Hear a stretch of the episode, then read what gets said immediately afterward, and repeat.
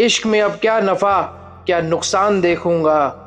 जिसे चाहा हमने हर दफ़ा, उसी की वफा या जफ़ा देखूँगा, उसी की वफा या जफ़ा देखूँगा।